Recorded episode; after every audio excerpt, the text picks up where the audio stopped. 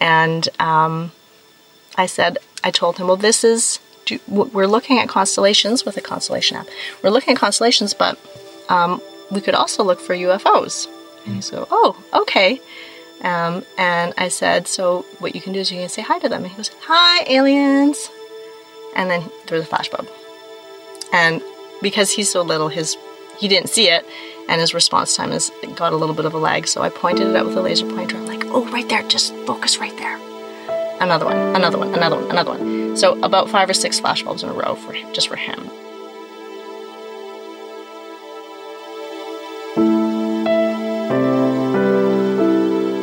CE5, or Close Encounters of the Fifth Kind, is shorthand for the act of humans initiating contact with ETs through some simple protocols that anyone with an open mind and pure intent can do.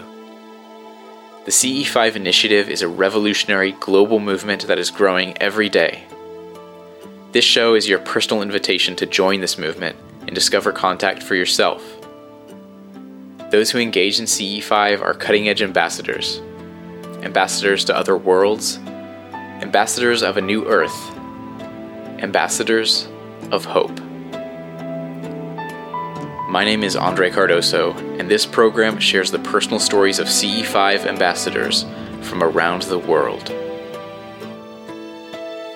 In this episode, we'll hear from Celia Hatch. Celia is a CE5 ambassador who lives in Alberta, in Canada. We met at a CE5 expedition in New Zealand. I was so excited to see how involved she's been in spreading the word of the CE5 initiative and doing what she can to demystify it for people who might have heard of it and want to learn more. She's got a great story, and I hope you enjoy listening. I started the interview by asking Celia about the basics of CE5 and how she got involved in doing it herself. Okay. Could you briefly just give a description of what um, CE5 is and what the initiative is all about? Mm-hmm. So, um, CE5 is is an acronym for Close Encounters of the Fifth Kind, and it is um, a way to make contact with ET.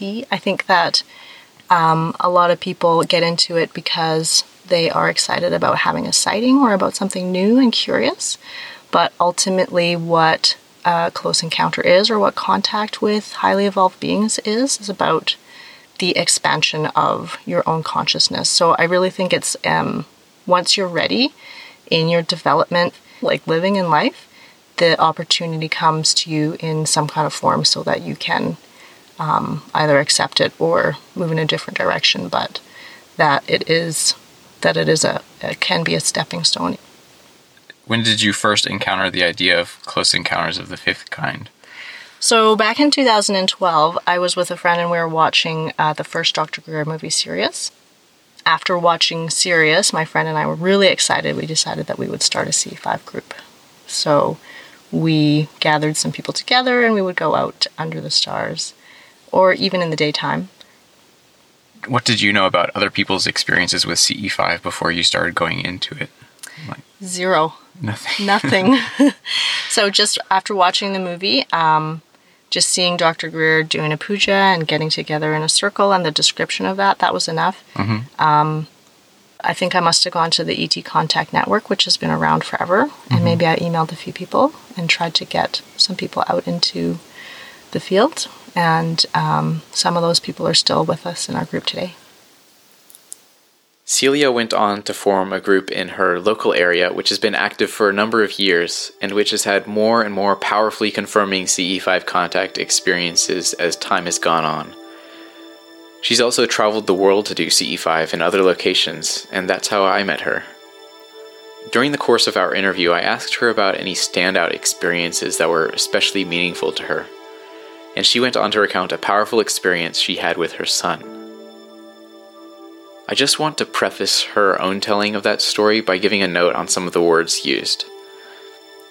Celia uses the word flashbulb to refer to a stationary flash of light at a specific point high up in the night sky, appearing similar to the flash of a camera or someone turning a flashlight on and off. This type of activity is a common way that ETs will interact with CE5 working groups when they're out in the field.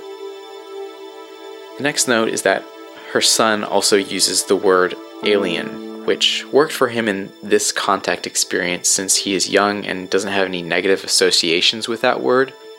But in general, in our culture, there's a negative association with the word alien and it's often used in a derogatory and xenophobic way in politics and in sci fi media and stuff like that.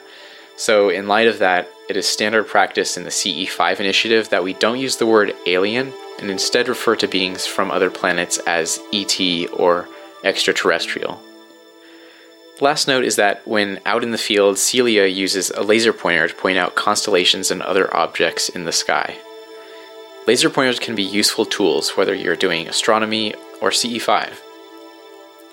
I want to point out that if you do choose to use one yourself, there are safety precautions you need to take. Be sure to be aware of your local laws regarding such devices and always ensure that you never point the laser pointer directly at another person or directly at a moving object in the sky. Alright, that's all I had to say. Now enjoy hearing her story. The most, I would say, the most meaningful sighting that I've had was the sighting that I had with my son. Mm. So my son um, had never seen a UFO. He didn't really know too much about what I was doing because I was keeping it on the down low for him, and so I um, was not really uh, telling him too much. Except we did go out camp. We went to a cabin in Banff National Park. So beautiful mountains, clear, clear skies, clear dark skies and it was dark because in winter in our area it gets dark around 5 p.m. So after supper, we just hopped out and we were looking at the stars, and I gave him a laser pointer, which he thought. He said, This is like a lightsaber shooting forever into space. And he was having so much fun with it. And um, I said, I told him, Well, this is, we're looking at constellations with a constellation app. We're looking at constellations, but um, we could also look for UFOs. And he's go, Oh, okay. Um, and I said, so what you can do is you can say hi to them. And he goes, hi, aliens. And then there was a flashbulb. And because he's so little, his he didn't see it, and his response time has got a little bit of a lag. So I pointed it out with a laser pointer. I'm like, oh, right there, just focus right there. Another one, another one, another one, another one. So about five or six flashbulbs in a row for just for him. And so so that was so special to me. And he was really excited. He's like, "Oh, is this what you do?" Because he had no idea. Mm-hmm. He knew that I went out in the field and that I I called it UFO hunting mm-hmm. just for for him to kind of like understand. I don't I don't know what else I could have called it for him because at the time he was uh, seven, and um, and so we were excited and looking, we're hooting and hollering and looking at the sky and just mm. looking excited. And then nothing really else happened. So I said, okay, well, let's say bye and he said, Bye, aliens. And then another flashbulb. And um, like two or three or four, I can't remember exactly how many, but several flashbulbs.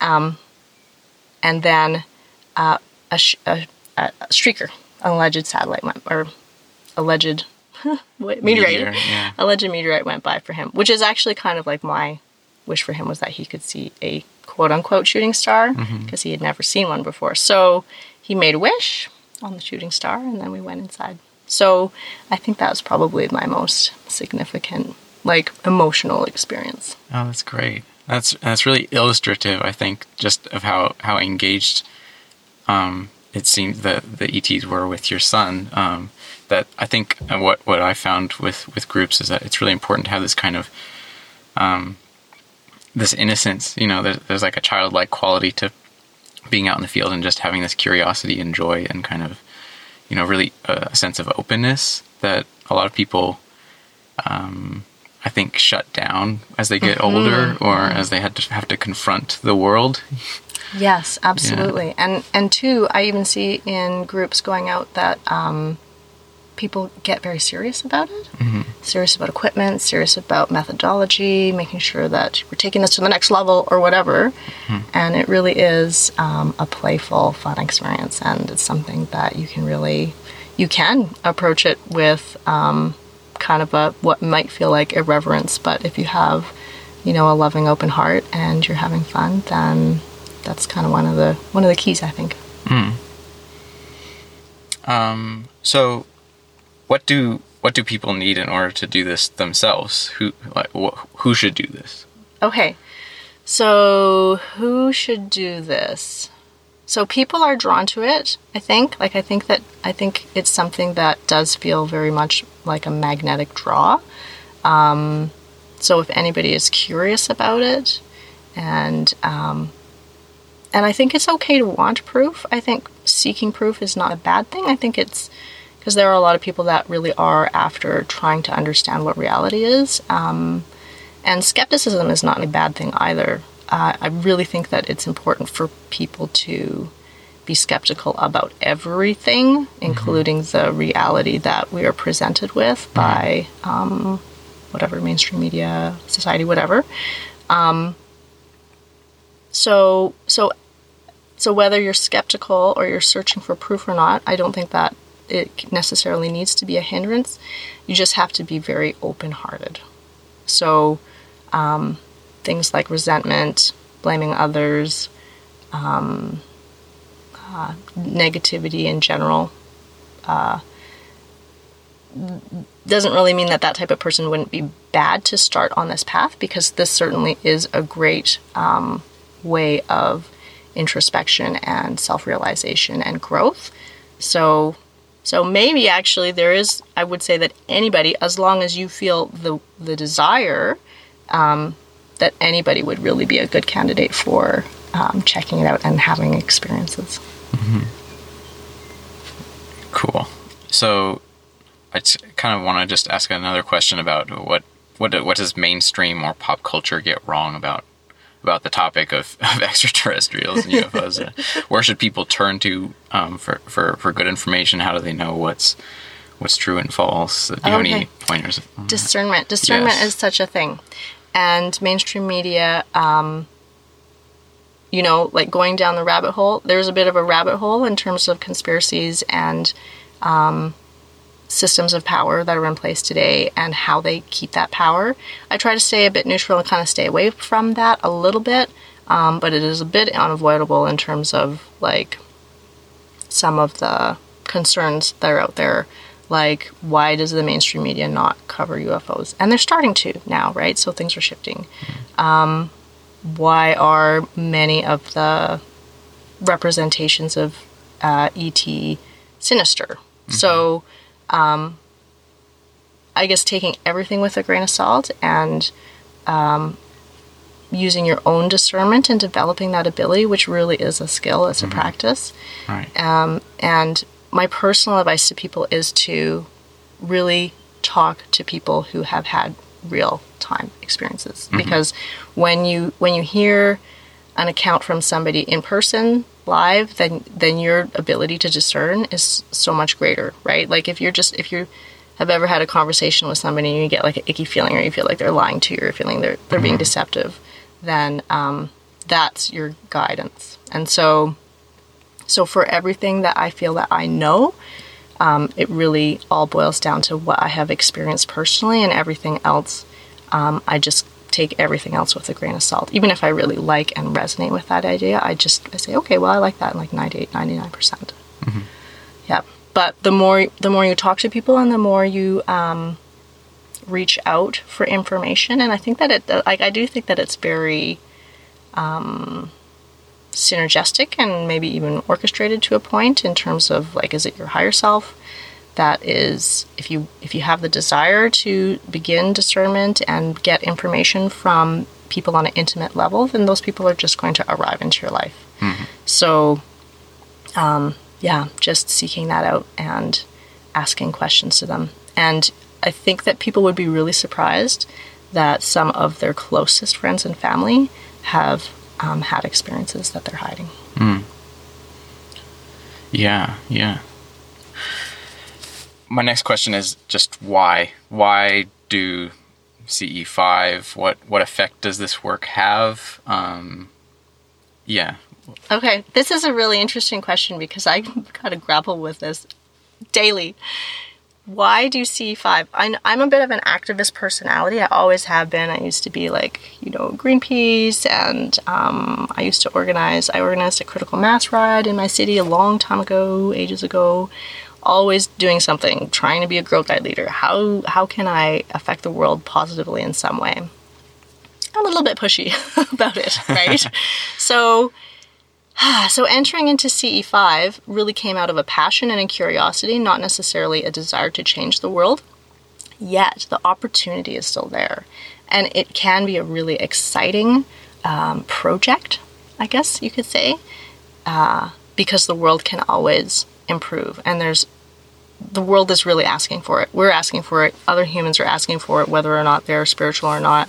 The conditions in the world um, for many people are um, beyond acceptable. Mm. So, so, so what does it mean to contribute towards that, or is there benefit in that? Because yes, there is, but the paradox is also that the world is also perfect as it is, and that there's a process that is in place, and that we do not need to force ourselves or force our ideology on anybody else, mm. um, because everybody is at, on in their own place on their path, and it is exactly right. So I would say that it is a paradox, and that doing C5 for the joy of it is where it's really at. Um, and at the same time, because as we gain greater understanding of allowing the world and the process of life to be as it is, we also understand that we are part of the greater whole and that when something bad happens to something else and others suffer that that is you suffering and that you cannot turn away from that. So it's really weird. It's a it's a paradox. Hmm. yep. And in terms of activism or projects uh, what, how are you involving yourself in in the ce5 movement okay so um so i'm putting together plans for a youtube channel and putting out um, some instructions and a whole bunch of interviews with people that are uh, super experienced or experiencers who have had ET contact all their lives that you know that they can't even explain or understand. Um, that is so intense for them, or um, and people who are just starting out who are just um, having their own experiences, so that people can understand that you don't have to be an experiencer to enter into this or to gain benefit from it, and that you can get gain benefit pretty much like as long as you're already in that open, open-hearted, curious place, um, that you can you can get pretty fast results. Mm-hmm. Yeah. So so just sort of like modeling that through um, talking with people who are just starting out as well.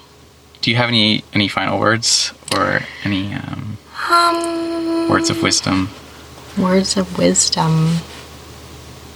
Words of wisdom. I would say um, just to really have fun with it and let go. There's so much of our own internal resistance um, that comes along with life. So, um, just going through this contact experience, um, being a little bit more lighthearted, uh, mm. not a little bit more necessarily, but just um, just allowing yourself to enter into um, that kind of joyful, childlike thing that you were talking about in the beginning.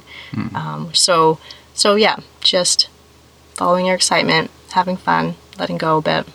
Mm. Yeah, and there's there's a there's a nice sense of humor I think that's involved with this, and there's a lot of laughter um, when when we go out and make a circle. And absolutely, ETs have a very funny sense of humor. Mm.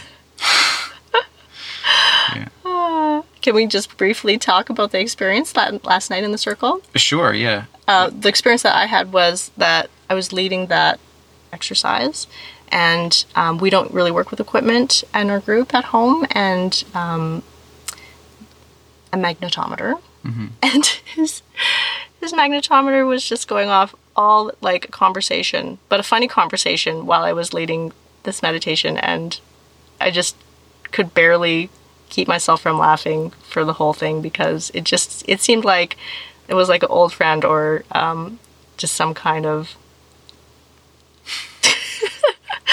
almost like teasing or just a very funny funny quips that kept commenting like the peanut gallery, the ET peanut gallery were having things to say. Okay. Well, thanks so much for all the work that you're doing and um, and for and for sitting down with me today. Thank you. Likewise.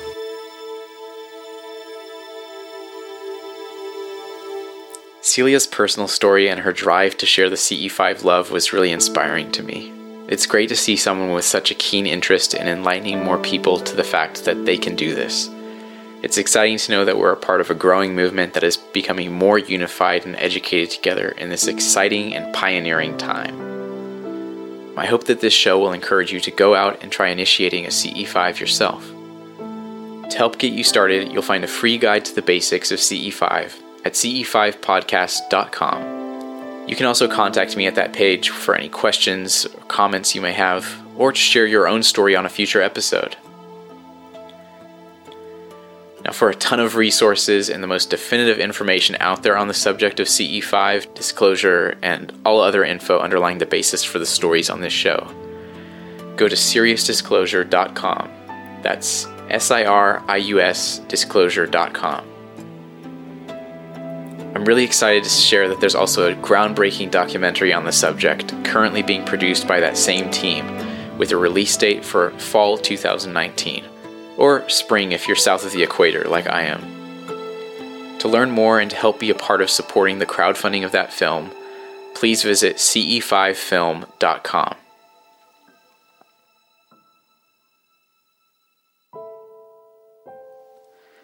This show is a real passion project for me, and it's independently run and produced without any paid advertising.